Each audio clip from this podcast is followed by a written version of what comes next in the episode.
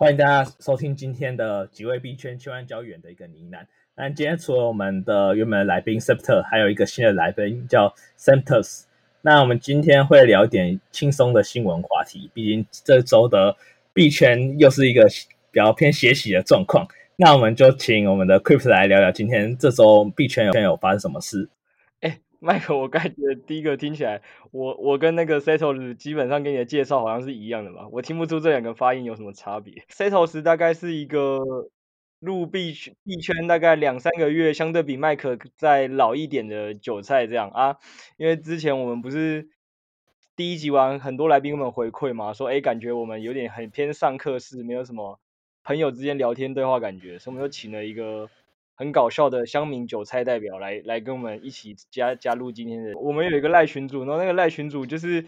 呃每天呢、我我们在上班，大家其他人都很忙，就没什么事，然后你就看到 Setos 各种传说啊，今天又什么新闻啊？哎，那个哥你觉得这个有搞吗？哥你觉得这个香吗？这样 我想说，干这人就是无敌韭菜吧，什么东西的新闻都超快的。当初那个那个狗哎狗屎币哎那死币现在当初叫什么哦。柴犬币啦，柴犬币上的时候，哦，他也是第一个马上知道那个上 Coinbase 是不是，还是上哪里？上币安？对对对，他就马上传传那个讯，那个截图在我们的那个赖群。哦，我跟你讲，那超猛，从他传完大概一个小时内，我看他就涨了三到四倍吧，就是之前一个动物园之乱，就非常有趣。总之，他就是一个很爱乱关注。好了，Setos，你来聊两句吧。啊啊啊！你你看得多才可以 探题啊！对对，这就是典型乡民的立场，这个好，这个好。好了好了，那我们那个闲聊就开始。然后麦克不是有讲说，呃，他觉得这一周的币圈又是一个血洗嘛？然后我我跟大家先分享一下啦，就其实从五一九那天有没有四万四，大概往下砸到三万，这中间一万四。确实，后面几天不是有出现一个比较强的反弹，又来到四万附近嘛。然后那时候大家就觉得，哎，是不是很快就要反攻啦，飞行反转啊？那时候很多人会这样喊。可是后来最近又有点，前两三天有一些十几趴的跌幅啦，然后又把它现在强压在这个三万五以下的一个位置。所以就以麦克这个小白来讲，就觉得，我、哦、靠，一个十几趴的跌幅，是不是又来一波血洗？嗯、可是其实不是啊，就是。以以呃，就是看看交易的感觉是这样啦，就是现在一个盘是很明确的一个盘势，就是从三万到四万四中间，当初有一个很天量的下杀，那这个基本上在任何一个不管是台股、美股或这边加密货币市场都一样，这个东西就是说有一个天量的下杀之后，这个下杀后面的一两周或者是更长的时间，一定会走一个东西叫做震荡修复行情，就就什么意思？大家可以想象啊，从四万四到三万。比如说中间有将近的快一呃几十亿美金的人都在里面做交易，因为当初可能有人觉得哎三万七好便宜就进场买，三万五觉得很便宜就就进场买，甚至有人是三万二，可是进场买完之后，他可能就会出现几个现象是，比如说是那种做做波段，他原本觉得说哎三万五三万六很便宜，他进场买，殊不知他后来被砸砸砸砸到三万一三万二，然后他就吓到了，想说哎难道我看错了？所以到后来这一波可能跌谈到三万七三万八三万九，他觉得。可能我看错了，我再观望一下，他就会看到这个点位，就马上把呃他原本有的那个现货给卖掉，然后或者是有些做做是做比较呃长期的，可能也会有一个这个观念，就是说啊，当初我觉得四万是一个不错的最低的入场点，可是所以很多人在四万、三万八、三万九就进去，可是进去后想，这次市场的杀的有有点异于大家想象的强烈，有没有？所以就是说。后来他发现，哎，到了三万一、三万二，是不是也是我看错了？那所以基本上，呃，在一反弹的过程中，就是会有一种笑说法，叫做我们要卖在有尊严的位置。我看虽看错了，但是看错完之后，后面的反弹的时候，哎，因为我如果看错，我发现我看错，我是，但我就卖在三万，那我就是现亏这三十几趴。但如果我卖在，比如说我后面预计有个反弹，卖在三万五、三万六，我虽然一样亏，可我有可能损失就会变得比较小，是十几趴。这就是因为会有很多这类人的心理状态的显示，就是市场得需要先把所谓的破大量的前高的所有交易的人心态的筹码换了又换，换到每个人都觉得已经相对稳定位置，或者是就是像我这种老呃就是比较老的老手就懒得换的，就让大家每个人心态都已经要到这样了，然后这个市场才会比较稳。然后通常要怎么观望这个市场比较稳，就是站回前波大量高点，就是所谓的那个四万四砸下来的起砸位置。如果你看那个市场回到那个位置之后，然后连续收稳个线一天、两天、三天，通常代表整个市场已经对那一波的大杀盘的所有的交易都已经恢复到一个自己心里舒服的位置了。那这个时候，这个市场才会继续走一个向上的行情。那当然，同样的啦，就是如果你现在看今天它算怎么砸，但是目前都比较难砸破三万嘛。所以同样道理是，如果当今天破了三万，那也是下一波下杀就准备开始。就代表很多人当初就觉得啊，三万已经是被测过低点了，所以不会跌。很多人愿意在三万、三万一、三万二、三万三，现在逢低入场嘛，是现在的想法。但如果有一根像之前四万四一样，一个硬杀把它往下杀，从三万杀到了两万七、两万八、两万五，那这个时候也会有一个下下一个趋势出现，就是单边向下，那要去找下一个平衡的位置。所以基本上现在啊，这的整个市场脉动就是在这个三万到四万四的这中间，大家在等。到底方向到底下一步会去走哪边？那有的比较快，像台股之前前一阵子不是有一个将近两千点，然后七千亿天量的的连续的杀盘嘛？那后来也是花了一阵时间，最近开刚站上第一根嘛，然后第第二根还没完全突破，就是都是一样的，就是这在任何一个市场，基本上针对这种极端行情都会出现的一个比较长的修复盘。那以台股来讲，算是目前比加密货币市场来得快就修复完成了。可是像加密货币市场上一次三一二的那次的大跌，我记得花了将近五个月到六个月才修复完成，大概是这样。哎，Sentence 不知道对最近的这个跌幅，这个乡民代表有什么想法呢？刚刚听完，然后老老韭菜、老老手的 Samter 的七个心得，那你对最近的盘势有什么想法？乡民的怒吼？没有，我 我只是觉得主。主播主播讲到我有点走神了，干，不是不是我调缸的，但是数字太多了，我听听到有点那个，听到有点那个会会恍神掉。好了，那我们请 Samter 讲一些我们最近比较轻松一点的话题。好，你最近有关注什么样的一个币圈新闻呢？嗯，好啊好啊，没关系，这个。乡乡民就是这样，我们我们现在只要放一点就是开心的利好的新闻给他，他今天就会满血复活的杀进这个场内。其实这市场很有很有趣啦，你虽然说看起来盘面很弱，没错，可是你知道这一周其实光呃我看到的大新闻大概就快将近二十则，我觉得是蛮扯的，就已经过滤了很多，结果还有将近二十则的新闻。我跟大家聊几个数字啊，就是哎你们知道那个最近美国啊有。连续三个州长对加密货币发表了评论嘛？嗯，好，感谢你们简短的回答。不知道，就是就是那个，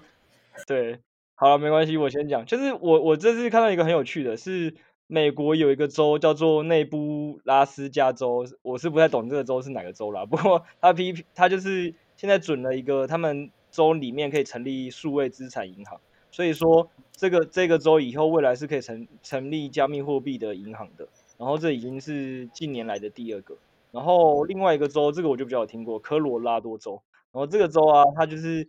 已经可以开放给居民用加密货币来缴税。然后还有一个州的州长，他是比较个人的立场啊，就是说他是怀怀俄明州的州长，他就说他自己现在已经有在持有跟投资加密货币这样。然后另外一个很有趣的讯息是，哎。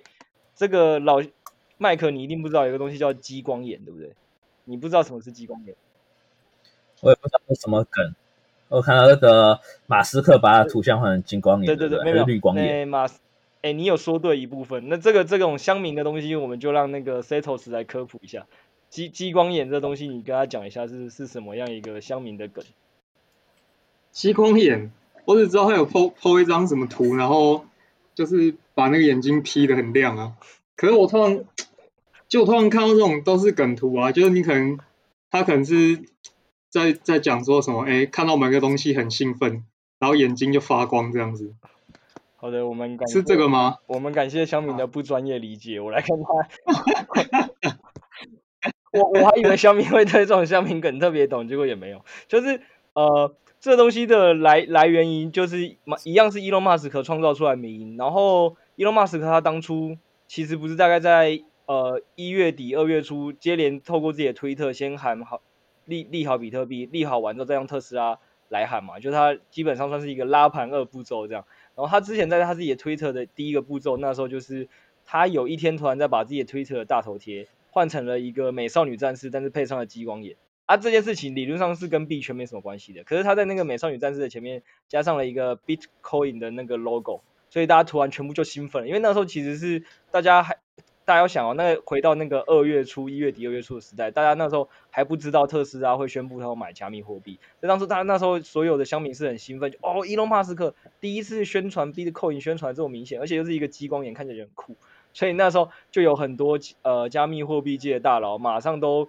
纷纷的效法，把自己的那个大头照啊，大家就可以想象在自己觉得，哎，我也是加密货币界的一一个一个人。然后我看到了那个一个大佬，就是伊隆马斯克吧，把那个一个激光眼 P 出来，我也跟着 P 了一张在自己的脸上。所以这个东西很快就在那时候加密货币界疯传。然后这一次比较酷的点是，其他的就是我们这种乡民 A、乡民 B 啊，老韭菜抛都没什么用。可是这次。抛的人是一个很厉害的人。这一周有一个美国的 SEC 主席，就比较类似，可以大家想象成就是台湾的金管会啦，专门在可以管股票啊、加密货币、银行的这些这些的一个单位。他自己也放上了绿色的激光眼，这件事情大家就很兴奋，因为就代表解读一直说，这个未来的那个监管单位啊，也本身也是就是对加密货币是很有兴趣的，然后跟上了这波迷因梗图，然后只是他放绿色，就是那个意寓意很明显嘛，他支持的是。呃，比较是有绿色经济的加密货币，对啊，这个可能我们也可以之后再跟大家聊。其实，比特币今天最近有一个新闻啊，是关于啊，我先直接讲好了，就是那个伊隆马斯克，他他不是前一波大家那时候都说啊，伊隆马斯克你这叛徒啊，把大家全部喊进来，四万四那一波杀盘完之后，你就宣布一个因为环保议题不让比特币接受那个特斯拉接受比特币支付嘛。然后后来他就做了一件事嘛，嗯，果然就先下砸，下砸完之后呢，这个人在这呃这周一还是这周二，就又宣布说，嗯，我已经跟所有北美的矿工都已经沟通好了，我们以后就要让他们尽量使用再生能源，而且会公开透明的告诉大家说，他们这挖矿里面有多少比例是使用再生能源。然后他就找了另外一个加密货币界的，算是目前已经公开宣布自己有一万一千美以上比特币的，他很他自己的公司啊，有一万一千枚。其实大概占了整个比特币的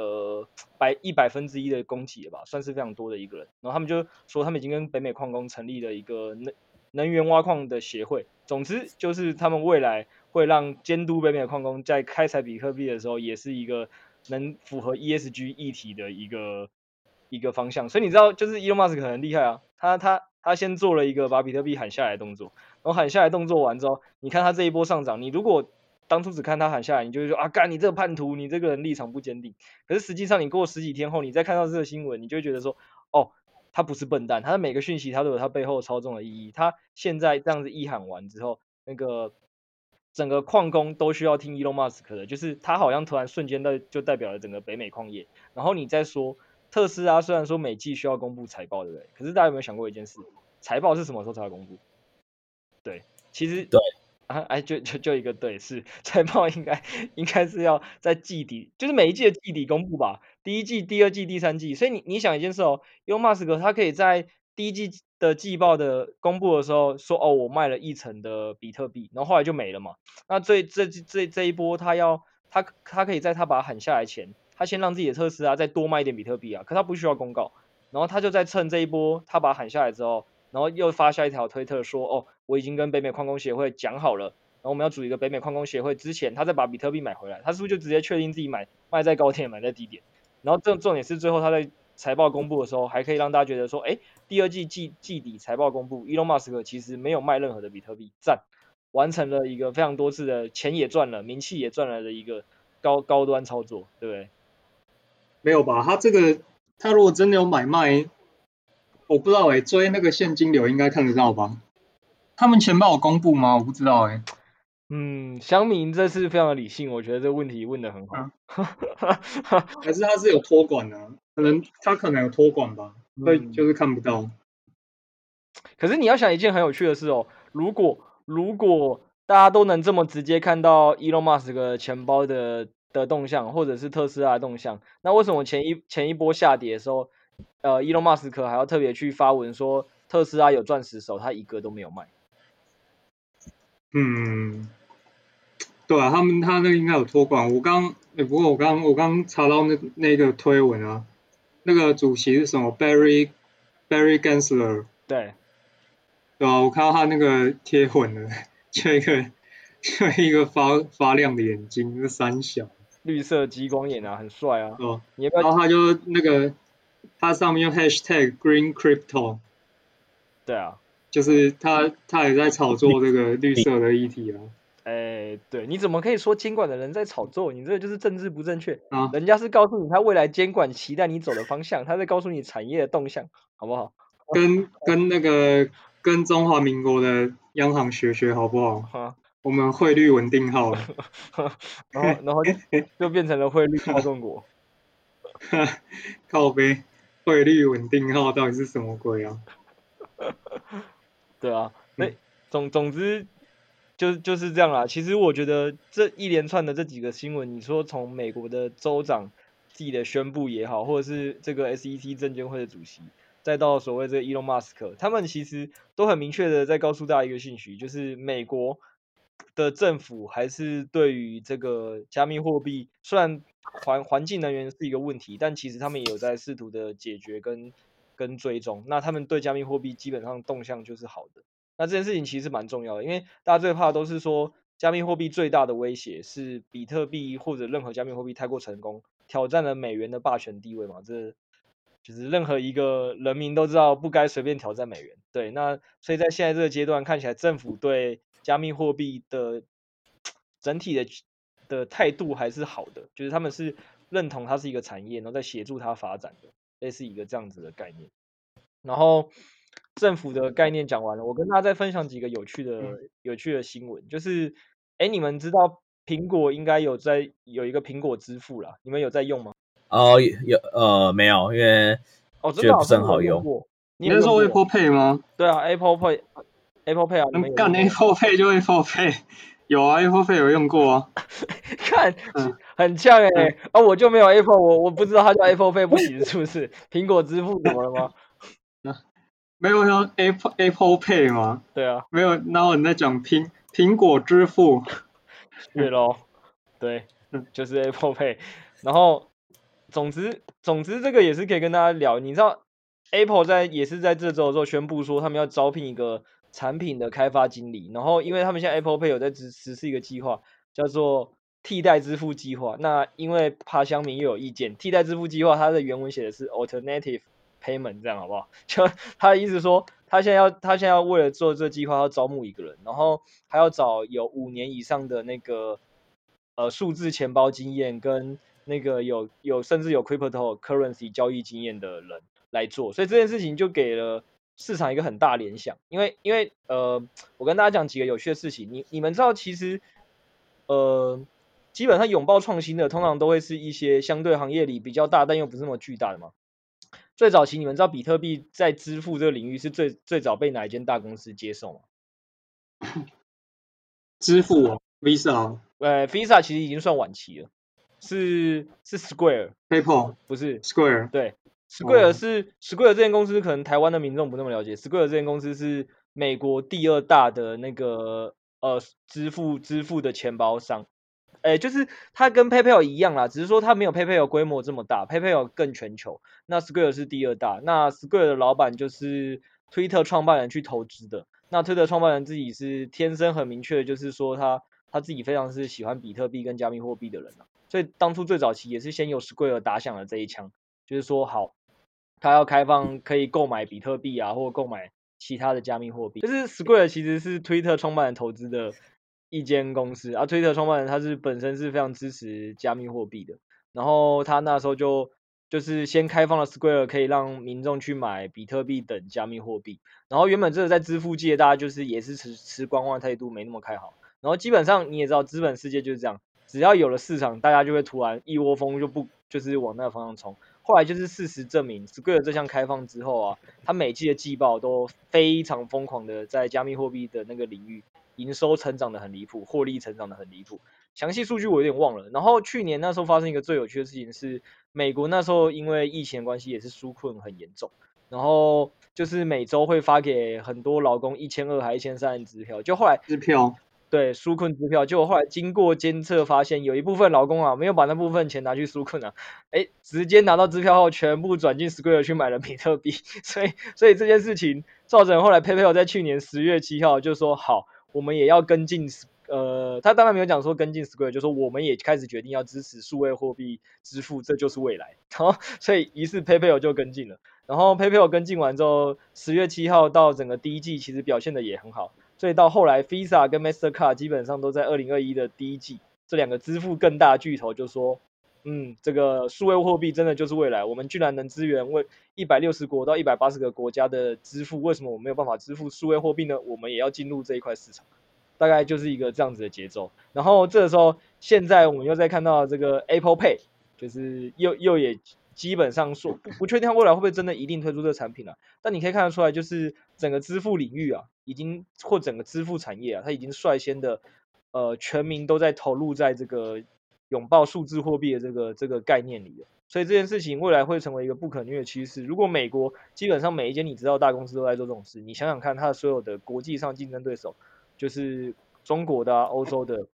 未来对于呃融入加密货币体系，当然一定是越来越越友好的。然后其实呃像币安这个最大交易所，最近也在推 Binance Pay，就是币安币安支付。然后好像现在已经可以跟中国的一些的连锁饭店啊，就是我看那个新闻叫垂发垂发啦，是不是啊？就就不是很会念。对，然后就是已经可以透过它这。去订所所有相关饭店，用 Binance Binance 这个币安的平台，用加密货币付款。对啊，没有吧？台北的好像也可以吧？哦、oh,，Really？哎，小敏就对这种事情了解非常多哎，你有没有实际使用过、啊？没有，我没有真的下定。可是因为那个平台其实找得到，就是台湾的饭店也有合作啊，所以你也可以订啊。它应该只是串起来，可以让你用那个加密直接付钱而已。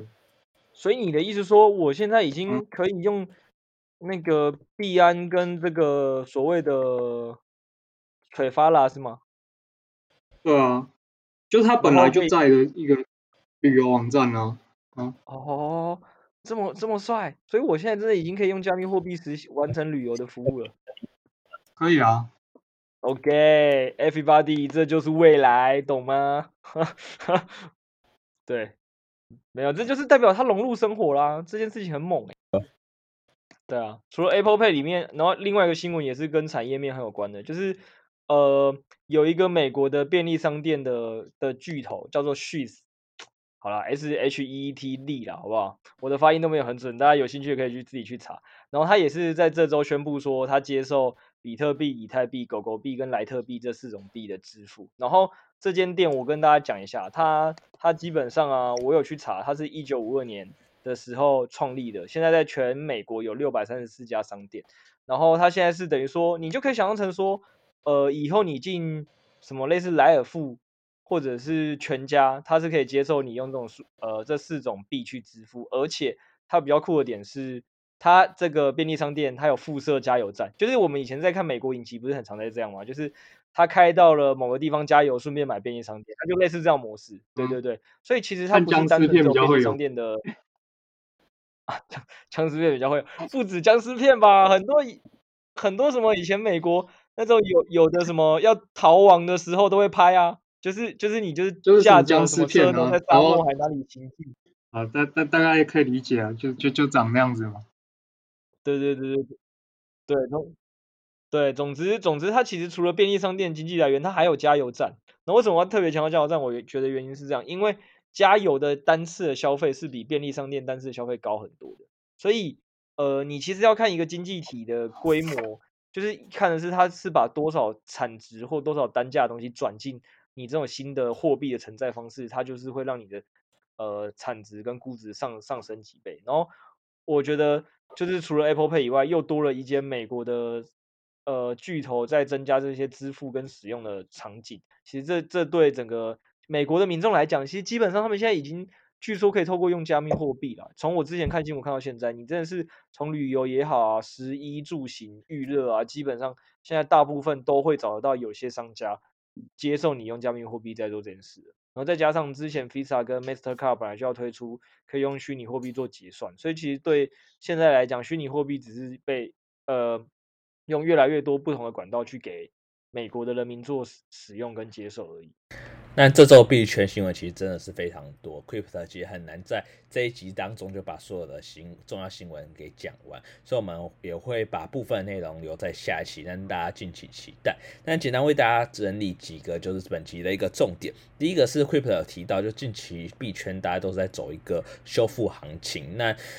呃，价格可能会持续的下探，也可能会从目前的比较底部往上持续有一个走升的一个状况，那震荡盘的一个走势，所以大家如果近期要进入币圈，可能也要稍加注意。那第二个，呃，Crypto 则是提到，就是近期政府还有一些科技巨头对于虚拟货币是持一个比较正向的态度，像是 SEC 的主席其实就把他的头像也像马斯克一样换成一个。激光眼的一个头像，那很多人都觉得这可能是啊、呃，连美国政府当局都要开始拥抱，就是一个虚拟货币，但他们的政府方向可能是比较偏绿色金融的这个方向。那整体对币圈未来的一个发展，其实也算是一个比较正面利多的一个消息。那第二个则是啊，苹果公司近期在征才的一个资讯，他们想要找一个。替代支付业务的一个发展经历，那他其中里面就有提到，他们希望哈这一个人是具备有加密货币或是数位钱包等相关的一些交易的经验。那大家也市场也在推测说，诶，是不是连苹果都要开始涉足就是加密货币这一个领域？那未来说不定苹果支付也可以接受虚拟货币的一个付款的动作。那第三个则是大家可能比较少听闻的一个。美国便利商店，美国便利商店的公司去那他也开始接受说，他们现在可以接受比特币的一个付款，在他们的啊、加油站、复合商店都可以接受。这代表的一个意涵，虚拟货币其实也慢慢融入我们的一个日常生活，而不像是可能我一般人就觉得，哎，虚拟货币就是一个蛮投机或是一个投资的一个工具。现在它其在我们的各种生活场景也慢慢的会出现，那这就是我们本集的一个新闻与最近的一个盘势的分享，很希望大家可以继续听我们的几位币圈千万交易员的一个呢喃，那期待大家下期再见。那大家如果有什么想问的问题，想问 Crypto 的，也欢迎在下方留言你的想法，并且给我们一个五星评论，并且订阅我们。那期待下周大家见，拜拜。